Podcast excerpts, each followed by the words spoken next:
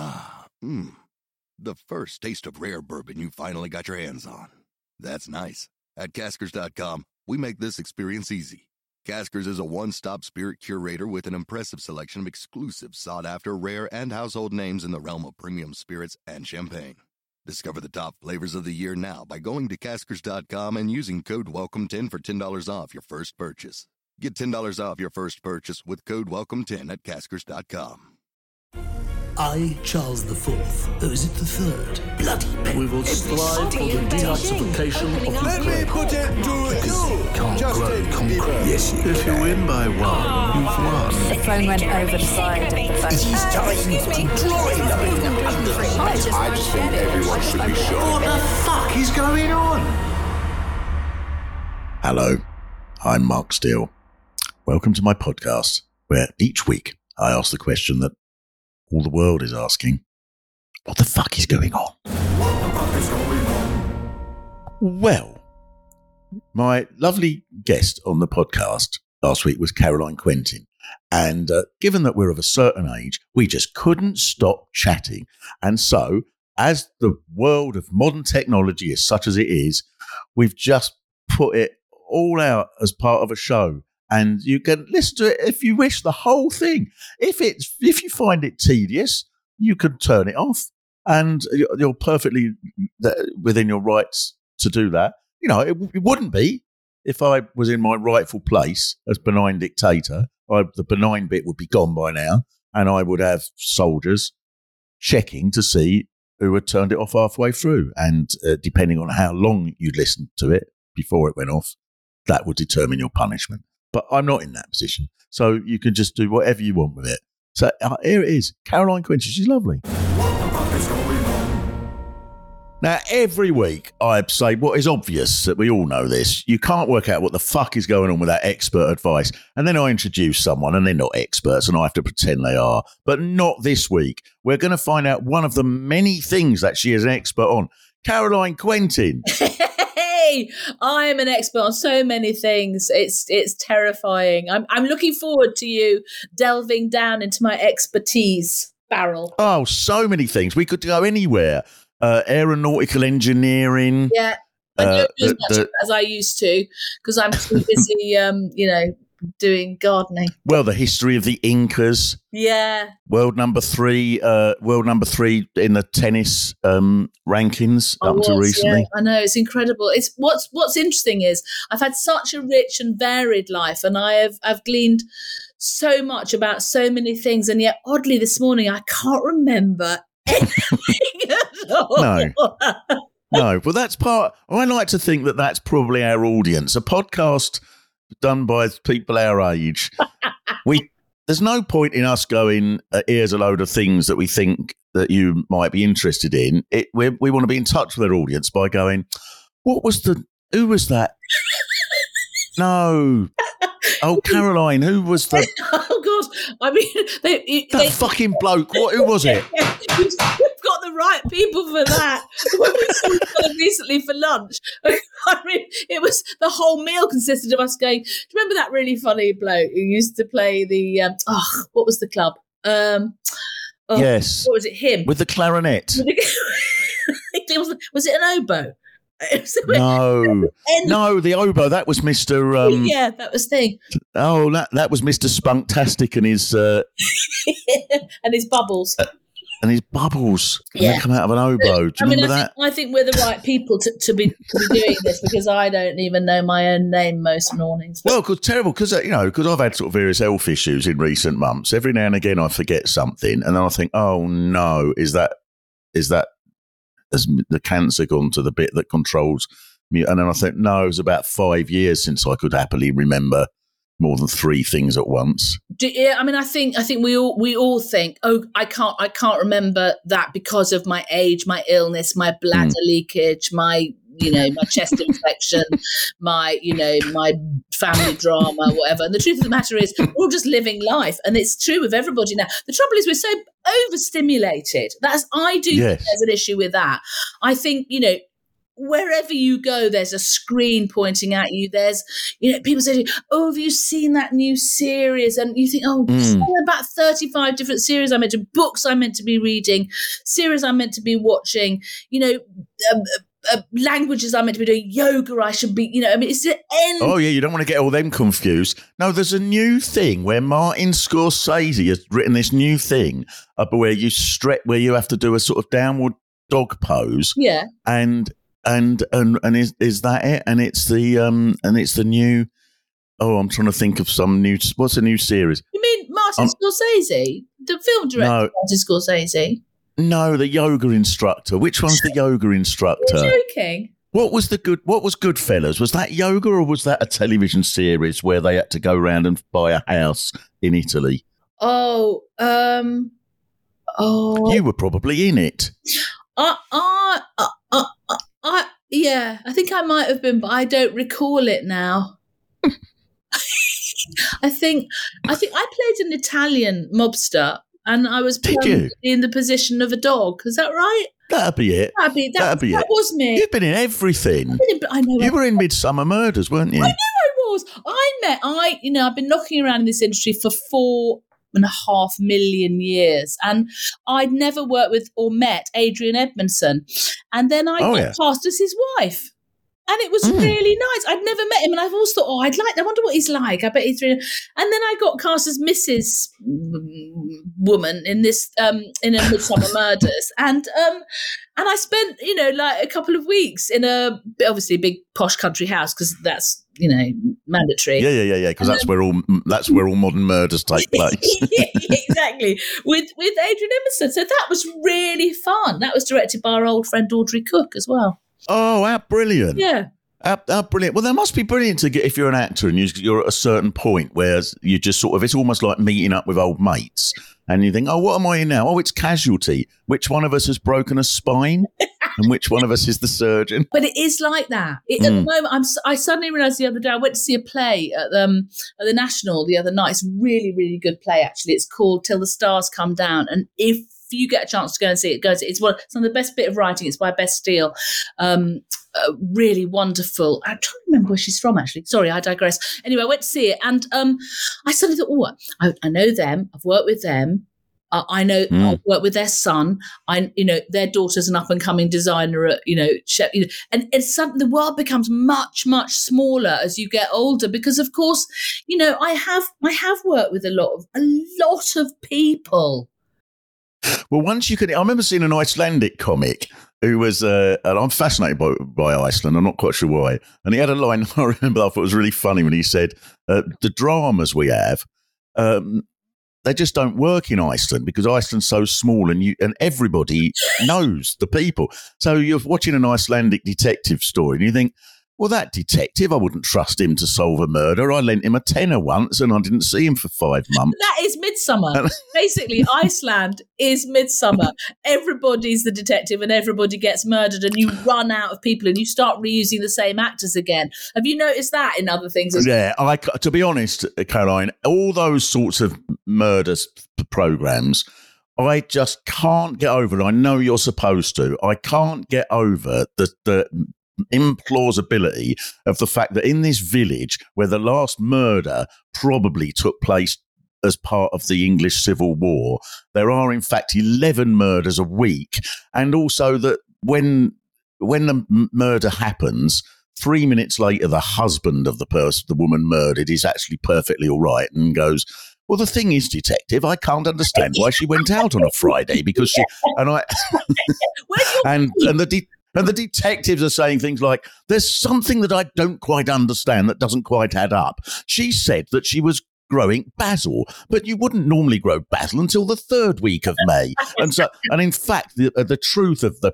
police when they come around to any crime is the fucking dead person could be in front of them with the person with a knife in their hand, and they go, "Well, we don't normally tend to find whoever the culprit is in these things, so you can, I'll give you a, a crime number so you can claim on the insurance." And the person could be going, "But I am the murderer." Yeah, well, That's they all all the say that. I And like about it. You see, those of us that like those programs, they're all the things we like. They're massively comforting, and they require you do have Hmm. to switch off that critical part of your brain, obviously, for the for the half an hour, forty minutes it's on. But it's there's a great comfort in just you know in a world Oh, yeah. that is cruel and and fast moving and terrifying, and you know my my daughter lives in central London, and she literally had to go through a, you know the, the the blue and white cordon you know murder thing to get to her front door the other day. You know where Mm. that's in the real world where that's happening. It's quite nice to see somebody saying, "What is that shining underneath that chair? It's the blade." You know, it's like I, I quite like that. I like you know, oh yeah, I'd like Palace. to do one. yeah, What do you reckon on this? yeah, I'd like to do a spin-off of Midsomer Murders called Yeah. Mid-Wicket Murders, Yeah. with a, a, about a cricketing detective, and uh, called the Mid-Wicket Murders. And every every week he's just about to play for his his village side, you know. And then someone says, uh, uh, "Sir, there's there's been a murder at the vicarage, but I'm due to go into bat in forty minutes. Uh, I'm afraid it's important, sir."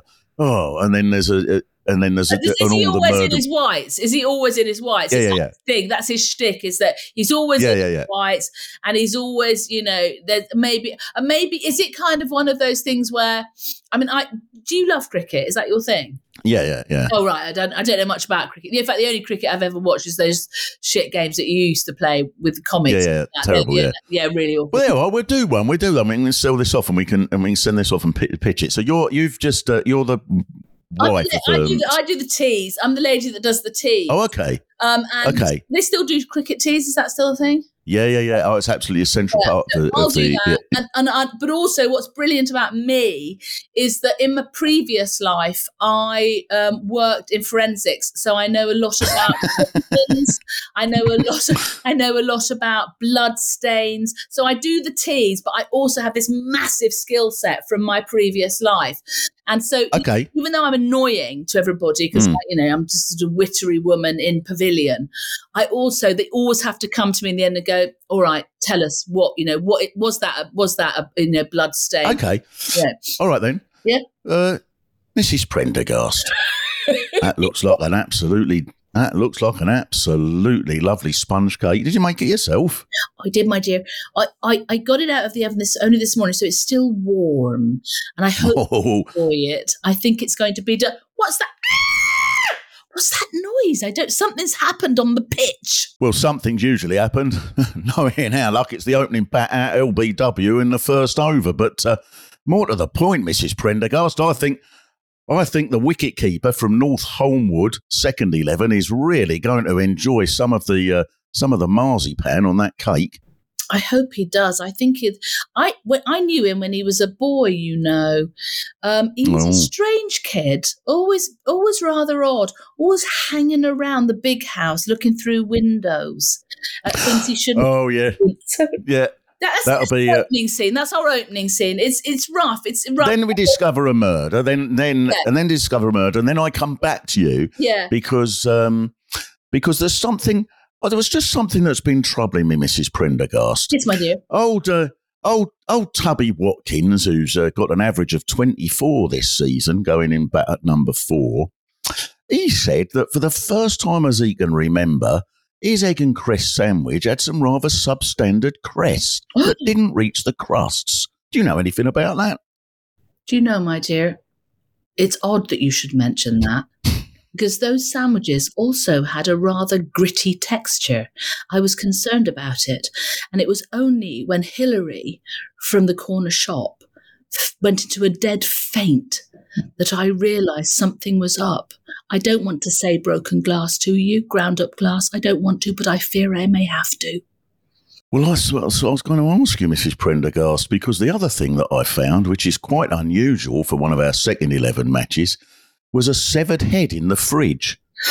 Oh, I wondered what I'd done with that. I feel so foolish now. I'm an absolute idiot. I said to Simon, "What did I do with that uh, that head?" And he said, I the last time I saw you, you had a string shopping bag and there was something bouncing about in it. And I think maybe it was that I must have put it in there. I have no idea whose head that is, my dear. Mm. Right. Well, now it's time for the adverts, and then you have a worried look. They'll be doing stair lifts. They'll be selling us mobility scooters uh, with, a really downward inflection. Mobility I don't know if I've, I've ever mentioned this before on this podcast, but I, this is a little cricket story. You might you don't need a great deal of cricket knowledge to uh, uh, to necessarily appreciate. So I was playing in this match. Yeah. I was out, not very happy. The other team had an umpire, so each team provides an umpire, and you have to rely on the fact that you're you're not sort of you don't cheat and, and stuff. You know, you're you're, fair. So this other bloke, usually everyone's friendly, but this bloke was as grumpy a bloke as you could ever see. Grumpy, about seventy, had this everything about scowl, scowl, scowl. And just after I was out, the person who'd taken my place hit the ball really hard straight into the umpire's leg, the grumpy umpire's leg, and this bloke absolutely howled. It was like a like a hyena. Oh, it was a terrible noise, but quite amusing. And about three people had to hobble him off, and he came and sat next to me, and we had to get a replacement umpire. And this bloke, and he put he was grumpy at start with. He put his leg up on the table, and he rolled his trouser leg up, and there was a big lump that you could see the sort of cricket ball seam almost. So I went indoors to the sort of equivalent of Mrs. Prendergast, right? and there was a woman there who was making the teas, and uh, there was a bar there and everything. And I said, uh, "Have you got any ice?" And she just totally ignored me. I said, "Can you give us?" I said, again, "Can you give some ice?" And you could hear, "Oh!" outside. And she just ignored. She said, "No." And I could see a big ice bucket there. And I said, "There's an ice bucket there." She says, "No ice in it." I said, "Well, anything, you know, frozen peas, anything." Nope. Oh, and I said, oh, we just need to. Oh, his, his, the ball in his leg is in terrible pain. And she went, oh, God's sake. And she went over to the ice bucket. It was full of ice, and she got a tea towel and gave us some ice. I thought, what was her problem? And she thrust it in me and really angry. And she went, he's my, my ex husband. I've no bloody sympathy.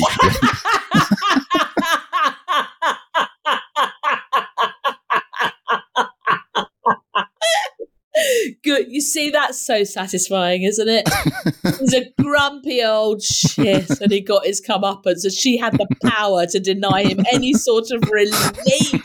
That's so crazy. She probably had waited about 40 years for that moment, and she wasn't going to let you take it away from her too easily. I love that. No ice, nothing for him. now, we've got important things to discuss, haven't we? First of all, I mean, because, you know, given that um, I, I think even people who listen to this podcast and it's and it's got my name on it, probably halfway through go, who's that bloke? But uh, I, I would imagine. So I'm Mark Steel and Caroline. What? Uh, oh, well, what have you been in a part? Obviously, remember Badley and uh, Jonathan Creek and Yeah, um, Blue Murder and oh yeah, Midsomer Murders and oh my god, I'm dancing on the edge. I've done it depends. I've done lots. oh you went up and down India, didn't you? Yeah, been round India, been round the national parks, been round uh, your house, been round. Uh, I've done lots of sort of presenting, and what would people know me from? Pro- most people probably know me from Men Behaving Badly, but but a lot of and a whole other tranche of people who didn't really watch that watched Jonathan Creek, which I did for years, and and then um and then latterly I'm I'm in a big series for Sky called Lazarus, which is a big science fiction. So I've got a whole, I've suddenly meeting people who are interested in science fiction, which by the way, Oh, I'm sorry, I've not seen that. That's better. yeah, me. it's on Sky. It's really amazing, actually. It's written by Joe Barton, and it's about a group of people that uh, work for a secret organization that have the power to turn back time and i'm the boss and which is ludicrous in itself. Um, i'm suddenly meeting science fiction people who really know about it and really love it and really like that series. So that's been a nice change for me. A to play someone with authority and b um, to, to someone who knows about black holes and about how to turn back Oh. time. Yeah. I think you ooze authority, and I think black holes was always one of your one of your strong points. Oh, thank you. Well, that's finally been recognised by by Sky Television. So yeah, I do, Lazarus is what I've done for the last couple of years, and still doing theatre. And you know, I was at the National. Um, I very proudly got You did a play with your daughter, didn't you? I did. Yeah, I did. Um, I did a play. Um, at the Jermyn Street Theatre with my daughter about um, Emma Hamilton, the a mistress Mm. Of Nelson. Nelson. Yeah, um, I, I I can't imagine. I think that's very bad parenting if your if your um, sons and daughters end up doing the same sort of entertainment path as yourself. It's awful. I can't imagine that. It's really difficult because they're on stage and I was playing fat old Emma and she was playing young pretty Emma, and it was like, yeah, no, this is ouchy on so many levels. Um, but it was actually it was. I mean, you know. My boy, who's at Leeds studying politics and religion, um, is is not obviously going not interested in show business at all. And when it was suggested to him, as he- he's definitely the funniest and cleverest of all of us, um, we said, "Do you want to? Were you interested in showbiz? Maybe." I thought he might be a stand up. Actually, that was what I was thinking. He's All right. he's very funny. He just said, "Don't be ridiculous. I want to make a living." I think he's going to do politics. He's not silly. Ah, mmm. The first taste of rare bourbon you finally got your hands on. That's nice. At Caskers.com, we make this experience easy. Caskers is a one stop spirit curator with an impressive selection of exclusive, sought after, rare, and household names in the realm of premium spirits and champagne. Discover the top flavors of the year now by going to Caskers.com and using code WELCOME10 for $10 off your first purchase. Get $10 off your first purchase with code WELCOME10 at Caskers.com. My son, the moment where I thought my son probably would would Yeah. go into stand up, there were two little two little moments. One was he was about eight, Yeah. and uh, the the draw for the World Cup was on, and he by then he was already really big fan of football. And uh, I said, "Do you want to come watch the draw for the World Cup? See who England get?" And he went, "No." I said, "Why not?" He said, "Don't make any difference." He said, "Even if we get drawn against Easter Island, we'd lose to the statues." and he was he was eight, and I thought, Yeah. "Oh, all right, here we It's go." funny, you do know, don't you? Like my daughter Rose, she was five when she did a school play, and she walked on, and my mum was still alive at the time. She walked on, and she there was a really a bad first opening gag. She was playing David who killed Goliath, and she did her she did her first gag. It got a massive laugh, and my mother turned to me and went, "Oh God, we've got another one." Got a Yeah. first laugh. Fatal. Get your first laugh. It's it's it's, It's trouble, isn't it? Yeah. Of course, also, I think if someone's around that world where, so it, obviously, because you know, Elliot had been around a world where people talk in comic language.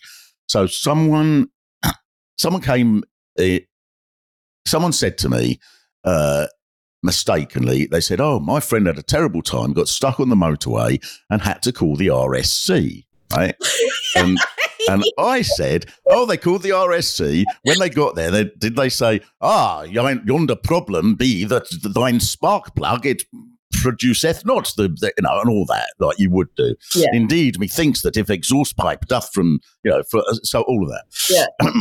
and then."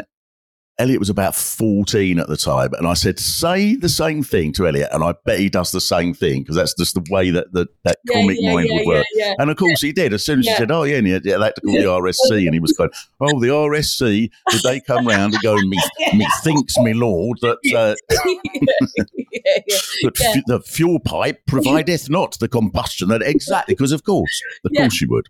Because in a way it's people always say about my daughter you know why you know why has she gone into the same thing? And it's partly that inherited sort of you know that that that being around it you know enjoying it you know because i mean you know we- there's no doubt about it you know being in show business in any form or another is really good fun. You know it just is good fun. It's m- much much better than than hanging about in an office or anything like that.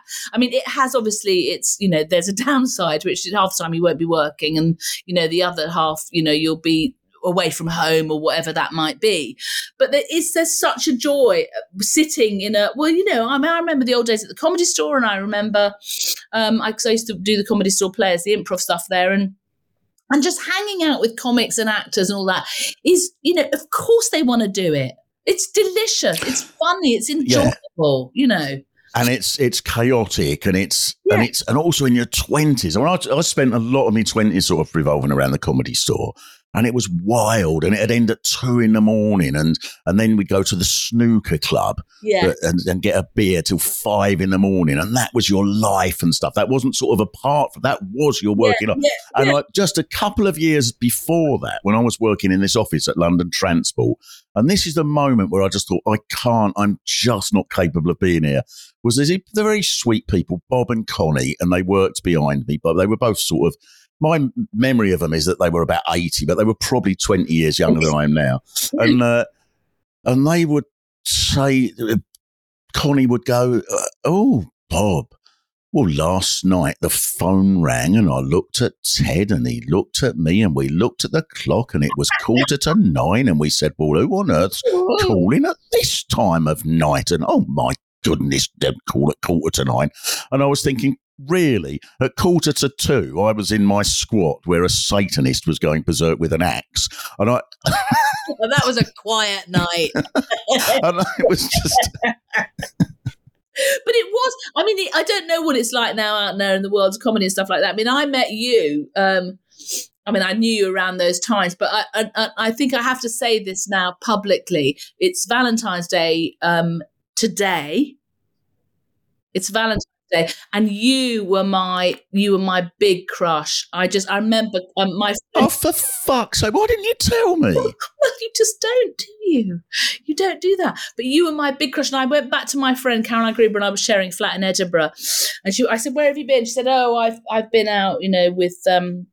Is it Chris Lynam and people like that? And she said Mark Steel was there, and I said, "Oh my god, the devilishly handsome Mark." Is that what you said? I did, and it's and forevermore. You have now, for the last forty years, whatever, you've always been to me and my friend Caroline Gruber. You have always been the devilishly handsome Mark Steel, Hmm. and I loved you. And I just, you know what it's like. You What forty years wasted? I know. I listen. It's it's it's tragic. That's like some really sad novel, E.M. Forster or some sad.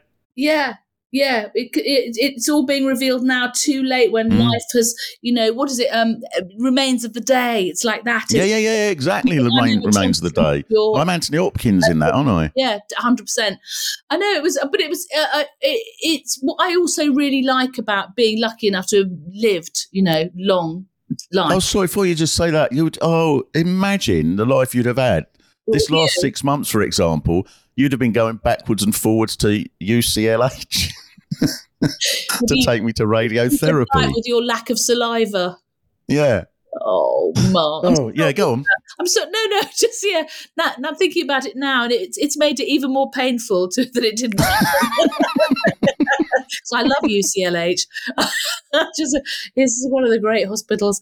I just I you know Mm. because I, and I know you've had. I mean, your health's been pretty bad, hasn't it? Um, Yeah, it's not been uh, it's Yeah. it's not been its best. They go. There's a sort of funny thing that people people say that, and I know they'll be very kind, and they go, "Well, how how are you?" You know, just and then uh, it's very hard not to go.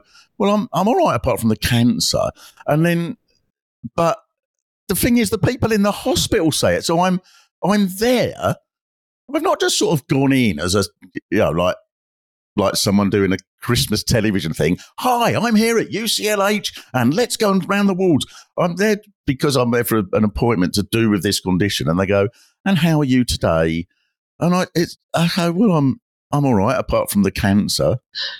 but actually, I might not have cancer now. I mean, it's, it's, well, I probably haven't. It's gone now. They've zapped it all out. And I feel, no, yeah, I feel just brilliant. Ask Yeah. Hmm. you this quickly. I just uh, you might not want to talk about this endlessly, but I'm just really fascinated as to how it. How did you know that you had it?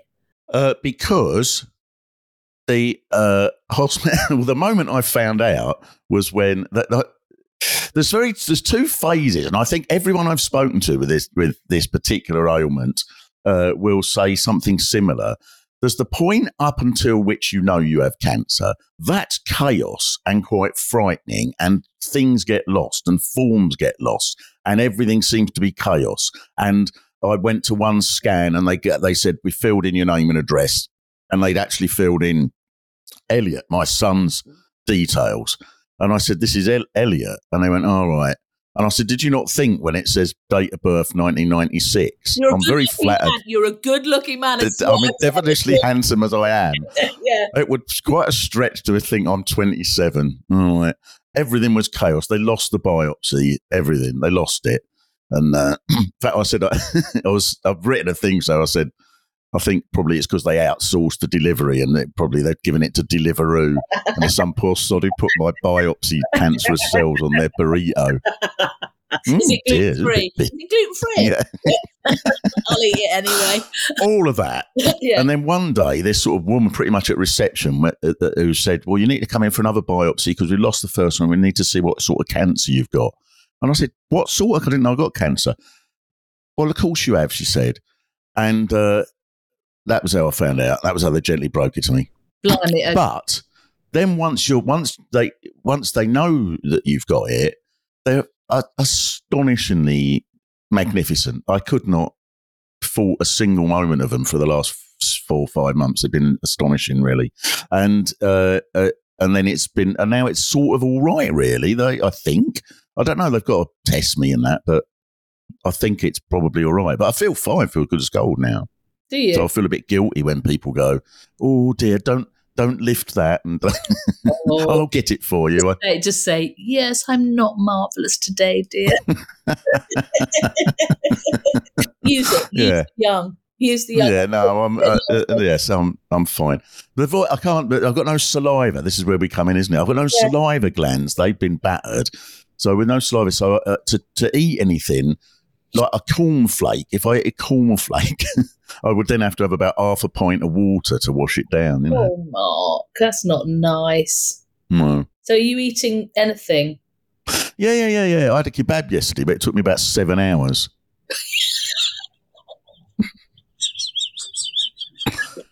yeah, I'm not. It's not funny, but somehow. it's funny. Somehow it is because they're always really horrible when they're cold. So, Mm. so actually, yeah. But tasty, I suppose. It's the flavour you're. Well, not no. My taste buds are mangled. They're all over the place. Oh I'm like a. So uh, I, I'd no idea. I'm just sort of getting the hang of it now. But like an apple might taste like fairy liquid, and then um, a carrot might taste like um, a, a a glass of Tizer. There's just no knowing. I'm like a little walking surrealist form of of living. That's so extraordinary. And do they Mm. think is that going to get better? Will your carrots It'll get better. yeah. Yeah, it'll get better, but I don't know how much better. So there might still be a point, even a year or two down the line, where suddenly I sort of have a, I don't know, I have some John West tin salmon, and my body is telling me that it's a box of Cocoa Pops. I don't know.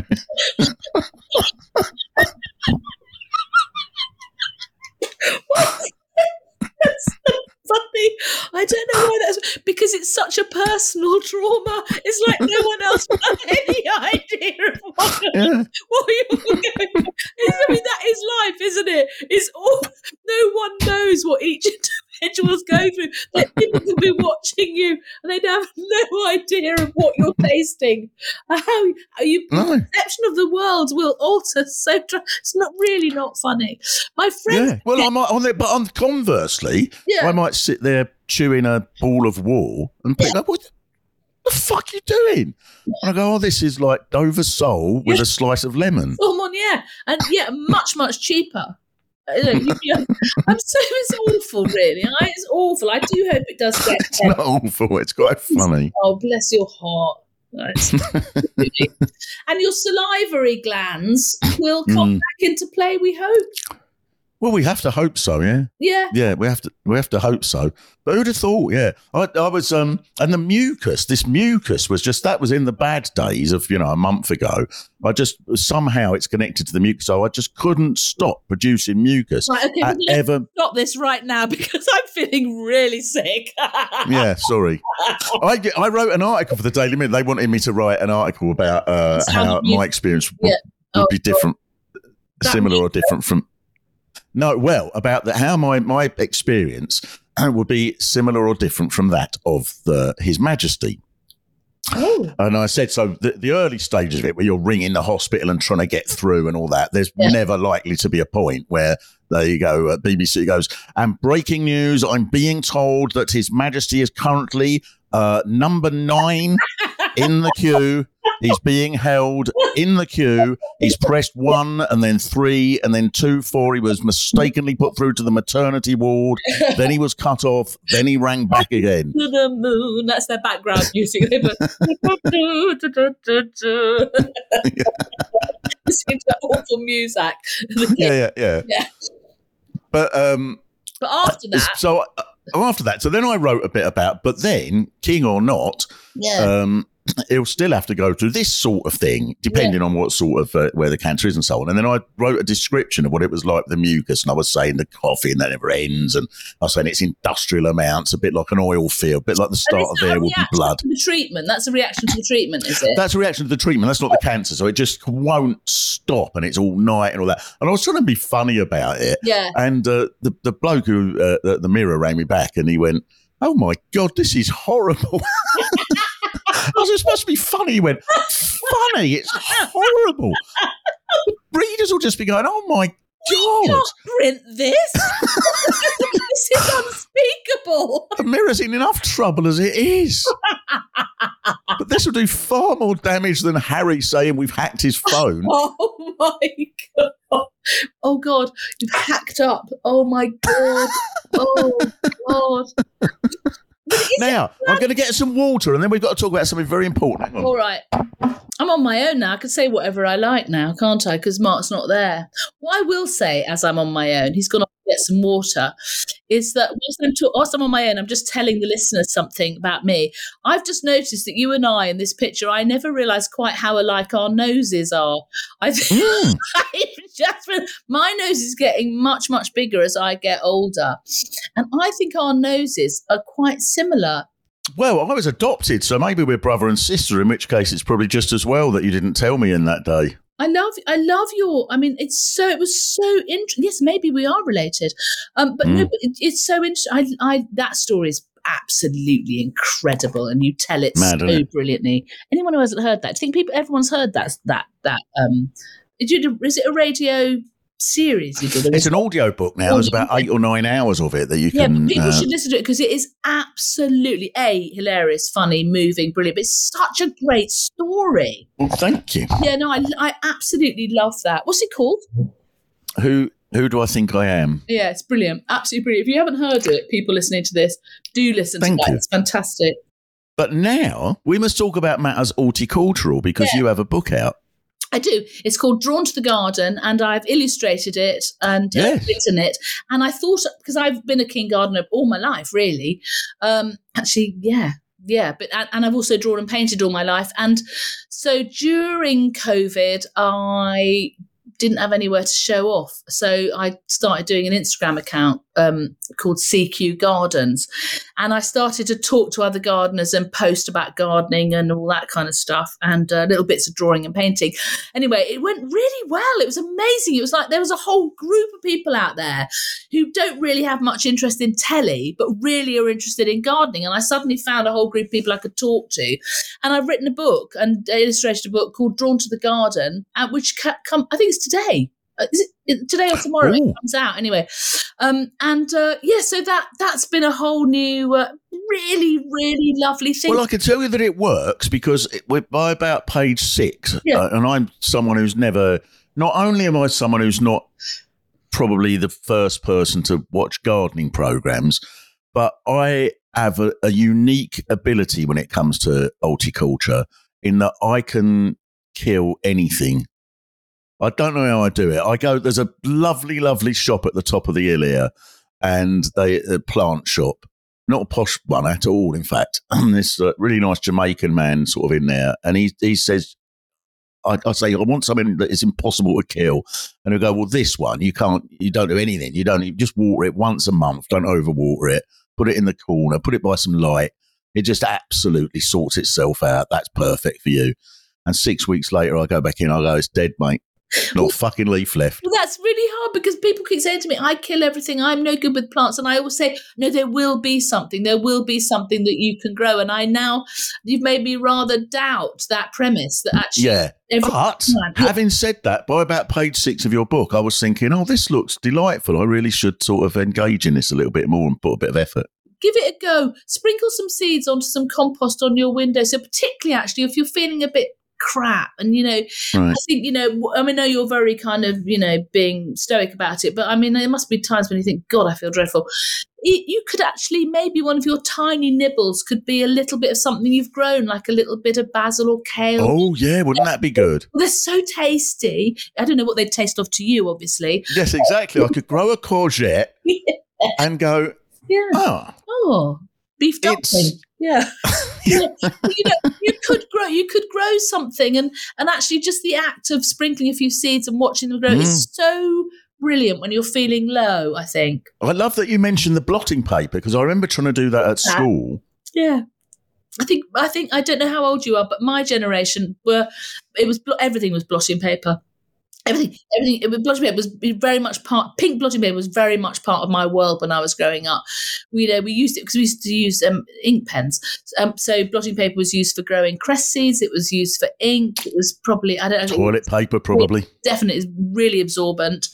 Um, so yeah, no, I, I think yeah, there was a lot. We did a lot of growing. I don't know if they still do it in primary schools, but we grew things. We grew hyacinths. You know, you put them on two cocktail sticks and hang them over water, and then a hyacinth would come. It was magical, actually. It really was There's something you wrote there that I thought was really, uh, that really, uh, I thought, oh, that's brilliant. And it's an obvious thing, but something I don't necessarily always think of. That with gardening, there's something innately optimistic about it because it's for the future. So it's you're sort of creating something that is that is only going to come to fruition Yeah. at a point in the future. Yeah, I think I think Yeah, I suppose you could say are. that We are, no, we are. I mean, I uh, you know the, uh, in the book I think I say something like you know every seed is basically a hopeful gesture.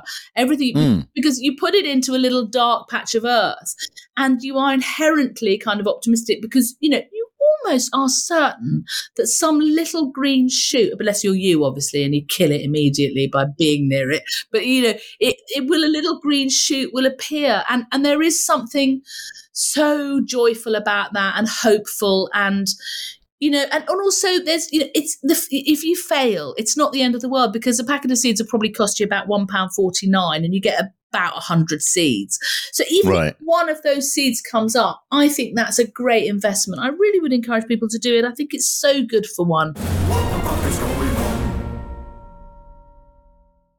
Yeah, it sounds my. It sounds my. I think my problem is just that having to. I'd just forget to go back and do the routine things. yeah just what You know, Yeah, because you need to sort of keep going back every. It's the, it's it's a thing for me. A task that is the the most difficult to accomplish is one where every day I've got to spend thirty seconds on it.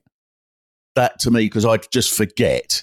seriously Yeah, What? So, okay, I'm just wondering if you could tie it in with something else. Like you could say, okay, I've cleaned my teeth, um, Yeah. or I've I've done what, something you do every day. I don't, I don't I don't know what you do every day, but something that takes you a short amount of time to do every day. And I forget these. So I'm holding up a bottle of Fortisip drink here, which is what until about the last week when I can start to sort of eat again. I've been relying on putting these in a, in a little tube into my stomach, and there's been days where I've thought. Oh Christ! I forgot to feed. I forget to feed. I forget to water myself. yeah, no, yeah, yeah, you're not a born gardener, definitely. If you can't, if you can't remember to put some fluid into your own body, I'm not hopeful about um, some lettuce seeds. I'm really not. On the other hand, you could, if you those two thoughts, if you could that, if that, if that neural pathway could be linked, you could Mm. make that I will feed myself and I will water my seeds. If that neural pathway connects, Mm. you might your whole life might improve dramatically. The next thing, I've got prize winning rhododendrons. I'm sorry to hear that. It's bad enough having cancer. What a great line that would have been in 1969, wouldn't it? Let's do that again, right? But now it's a it's a Sat it's Saturday night. Uh, so you ask if I've been gardening. How are you, Mark? You've been gardening? I have. I've got prize winning rhododendrons. Oh, I'm sorry to hear that. It's bad enough you've had the cancer. Yumpty dumpty dumpty dumpty da da da da. I've written us a theme tune there. Never mind cricketing Oh. detective. We've got I've had terrible trouble ex- extracting me azaleas. I can see that from here. Us up? oh, make us happy. So, uh, Phil Clark told me, right? Phil Clark at the time, I think, was the commissioning editor for comedy at Channel 4. Yeah. And I, I don't know if you've come across him. Yeah, yeah, yeah. Yeah, yeah. Phil. So, and a lovely man, and he was uh, uh, a really splendid chap. And he got into a bit of gardening, and he was out doing pruning something or something, and he caught his uh, hand on a, a really big grimy thorn. And about twenty, he was wearing this sort of old gardener's smock. He said, and he didn't have his glasses on because he was out gardening. And then after about half an hour, this thorn, a big blister and the stuff had come up. So we went down to the the uh, the doctors. I went down to the chemist and they gave him a thing to sign that they you know they was giving him some cream, and he had this old gardening smock on that was covered in bits of grass and mud, and he didn't have his glasses on. So they gave him this sort of. They said, "Oh, you've got to sign this," and they gave him the prescription. And he said, and because I didn't have my glasses, I looked at it for about a minute and I was trying to work out where I was supposed to sign it. And I had this gardener smock. And he said, and the woman went, Oh, don't worry, Mr. Clark. I'll sign it yourself if you can't write. Because there was something about the image of him with this sort of, you know, sort of you must have thought he was like, I don't, I never to write. I just all I know is it, it, bloody begonias. and he was like a commissioning editor for Channel 4 comedy at the time. Don't worry, Mr. Clark. Anyway, the point is that it is a, it's all part of your all part of feeling zen and at one with the world. It is. It's good for you. It's good for you. If you can't, I always think, you know, because I suffered from all sorts of kind of depression and stuff in my time. And I think, you know, I, I still find the very best thing for, you know, I've tried, you know, medication and stuff like that. And I, and it just, it, what that just flattened me out so completely that I didn't, I felt kind of almost nothing. And so actually, I find the best thing for me to do is to get outside, be in nature, listen to the birds, plant something do, you know be involved with the, with the natural world. That's that it helps me. And i think it helps a lot of people actually. You know people that are in touch with me i've got followers in like in all over the world. I mean, I I right. talk to people in America, in Canada, in New Zealand, in I mean, oh, in in Ireland. I got you know people gardeners really love talking about gardening. I mean, I I understand this podcast is not about gardening, so I'm not going to do that now. But honestly, if you if you were a gardener, we could probably talk until the sun sets about gardening because it is so fascinating and so good for us, and we are quite evangelical about it. Um, and I think it's rescued me. It's rescued me from lots of sort of uh, times of real low mood. You know, it really has helped. Well, there is. Well, there, here is where the sort of gardening world, and probably a lot of people that listen to this podcast, where the, the, the lines would cross for everyone, mm. is that well, there is one obvious one, is that the most famous uh, allotment owner of recent years was Jeremy Corbyn. Oh yes, oh God, yes, of course, yeah, yeah. So actually, and, yeah have you had him on? I did. On this? No. If he could come on, the thing I would like to ask him is this. So I read about this in, in Owen Jones's book. that there's an account, I can't remember who it was from, but one of his sort of allies in the Labour Party at the time, who said that during one of the shadow cabinet meetings, uh, it was uh, somebody had said, "Oh, it's the Her Majesty's birthday, and it is tradition, protocol that the uh, part that the opposition gives her a present every year. So he come in to the next shadow cabinet meeting, and they went, "Oh, have you got the present?" And they, you know, whatever they were discussing, whatever else was going on. Mm. have you got a present? And he said, "Yeah, I've got some jam from my allotment. I've made some jam Ooh, lovely. from the allotment, and I'm going to give that to the to Her Majesty." And it was in a jar that he'd sort of even done the little label himself, like yeah. people do, you know, put yeah. the label I to like me to the Queen, you know, master. And then some, and then he got called out and he had to go. And they went, "Oh God, well, I suppose we better give this to the Queen." And then Emily Thornberry or one of the others went, "Well, let's at least let's put it in a better jar because this is some old sort of Kenco coffee jar or something. So we'll put it in a proper jar."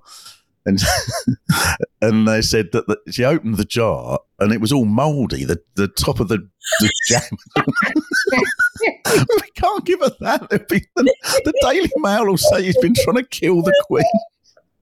he hadn't sterilised his jar properly, had he? Oh, that's probably it. Is that it? It is that, yeah, if you don't sterilise them, they go mouldy very, very quickly. Either that or it was an absolute deliberate attempt to the monarchy to take To- one, to- down, one, uh, one spoonful of jam at a time. Yeah.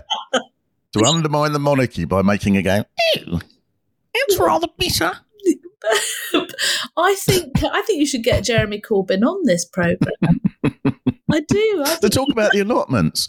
Well, actually, he'd be more with, with you. He'd be, he'd be big on it, wouldn't he? yeah, he would. He'd love it. He'd love it. But I think that uh, I can see how the um, the whole world of allotments, the world, yeah, the world of allotments, let's say that is that's quite a social and political issue, isn't it? Because No, hundred percent, hundred percent. It is. The, Mm. the right to be an allotmenteer is is a is an ancient right actually, and people nowadays are realizing they have a right to a strip of land and to grow their own food. It's a wonderful thing. I mean, it was a very it was a politically active um, movement, uh, the allotmenteers. You know, it, it, because anciently, you know, people you know had um, oh god, my memory. This is what I do. You know, but p- piecemeal farming, stri- you know, stri- we learnt about it in school. Um, you'd each get given a strip of land, even even if the land was all owned by the you know the baron or whatever. You had a right to grow crops, and it was hard won and hard fought for to maintain that. And in and in recent years, people have started to actually say to their councils, "No, we we still have a right to to grow um, our own food." And I think increasingly we sort of want to, because we don't want things flown from all over the world we don't we don't want stuff that's you know had chemicals on it we we are aware that pesticides are absolutely destroying the bee population and therefore everyone's means of of um of pollinating crops you know it's a really it's it's it's an act of of of of rebellion to demand your right to to grow. yeah, yeah, yeah, yeah. Well, it's quite, and there's a sort of, I suppose it does flow from, well, one of the the most militant um, movements in all history in this country, I'm sure in lots of other countries, was the right to common land, wasn't it? Yeah. And when the enclosures happened over a period of two or three hundred years, exactly exactly that was sort of in a way that was a long version of say what Stalin did in Russia, forcing people into collective farms over a period of twenty years. Over here it happened over a period of two hundred years that people were forced off the common land, and the uh, the. And then there was the right to ramble, you know, in the early 1900s. Massive, massive campaigns, and landowners would Well, Olivia, fire on the ramblers, wouldn't they? exactly. You know the, the right. You know that that that that right to enjoy um, the countryside, whether it be to to grow you know crops for your family or just to walk in the hills that are outside your industrial town. You know when you spend all, all you know all week in, in a in a mill, you know the right to actually head out and get some fresh air into your lungs. I mean, it's and it's and I think people have always recognised the power of it and the fact that we have a right to it, and it's and I I find that kind of I find it quite moving actually that that desire for people to maintain a connection to the earth. Yeah, yeah, yeah. No, completely, completely. No, I think it's a, it, it's a, you know, it's a, it's a beautiful thing. I don't think it's a thing to be uh, dismissed at all. I just wish I was more competent with it. Well, you know, from little acorns, you know, Exactly. great oaks grow, and you should. By the end of today, you could have something growing on your windowsill, just like Jeremy Corbyn. By the end of today, Well, yeah, because maybe is it because I'm too impatient? Because I'd sort of be, I'd put a seed there on a bit of blotting paper. I'd go and make a cup of tea. I'd sort of, um, I'd do a couple of answer an email, and then I'd think, oh, I wonder if I've got a cabbage yet. yeah, that is. And then part go back. and- Yeah, that is part of, part of me. I, I do stand over seed trays screaming, "Come on, come on!" you know, and, I, and I'm a, that is who I am. But but actually, it's taught me that with some things you only have to wait about four days. I mean, even little children can bear it. Yeah, honestly, if, if you plant, do you know microgreens? Do you know what I mean by that? You know, if you go to a posh restaurant and, and they put microgreens on your food, it's like a tiny Oh yeah. of time. Oh, it's basically the first cutting of something like either coriander or basil or one of those things. Oh right. They're, Okay. they're full of vitamins. I mean, this is what I'm saying. It would be good for you to grow them. Actually, um, just uh, sprinkle it on some on some soil, and, and you do have to wait a couple of days. Not very long. It really isn't. And I'm going to do it. yeah, and then you trim them off, and they are full of vitamins, and they're strong flavors, really strong flavors, and they're so good for you. So I think even if even if you could bear, I mean, you do go and shout at them because I do. I scream at everything when I put it in. Something, I mean, it's like, "Come, where are you? I put you in yesterday. Can't you know? But but actually, they do eventually. They show up quite quickly. Some particularly lettuces, anything in the lettuce family, or any of those things will grow quite fast, and you can start snipping them once they're about whatever length of your finger. You, you can start snipping the tops off and sprinkling them on your food or cress. You know, old school cress in a in an egg Cress, yeah. sandwich, and you you get the you know there's so much joy to be had from planting it. It's interesting, it's fun, it takes moments, but it's lovely. Putting it on a windowsill, keeping it damp if you can remember. And you don't need to, you only need to water it once every couple of days. It's not like you have to kind of you know. Right. And then they come up in a couple of days, and you've grown it and you eat it, and it's it could be the beginning of a lifelong love affair with horticulture. I really believe it. I really believe it. I am won over partly by your words, but also partly by the passion Oh in equal measure. yeah. And I would very, very. It's been lovely, Joe. This is the longest uh, chat I've ever done on this podcast. Oh Usually fifteen minutes, and I'm sort of thinking, "Fucking hell, they're going on a bit, aren't they?" But yeah, yeah, yeah, yeah, yeah. I'm fucking. I know the Tories are terrible, but you don't need to fucking go about it. But Yeah. Yeah. I, but not today. I, I, I, I mean, I'm, I, I am passionate about it, and I, and I do, I do, I genuinely think we could all have a go at it. That's what, that's the only thing I'd say. And I think the link then to the, to the whole thing is joyful. I, that's what I'd say. Caroline, one last question. So, uh, uh, the name of the book again? Uh, That is that the last question? Mm, Oh, it's called Drawn to it comes in two parts. What's what's the name of the book, and then what's the best way to to buy the book? Get it? Oh, I'm glad you gave me a bit of a heads up because I'm not very good at that. So it's called Drawn to the Garden. It's published by Quarto. You can get it in lots of different ways. Oh, I should know this.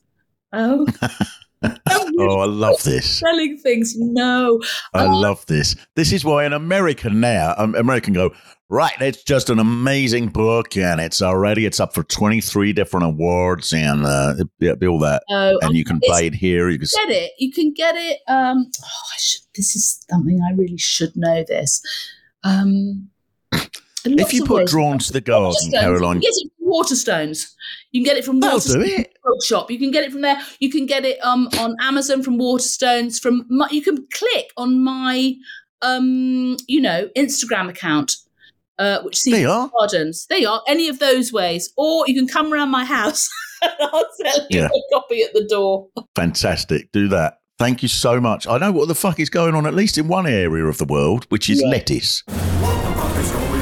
Thank you so much for listening to this podcast. If you've liked it, rate it, and if you can be bothered, write a review. If there is anything at all that you think I should be finding out what the fuck is going on with it, please send me a message on Twitter at WTF is going on pod, at WTF is going on pod, and we will look at every message that you send.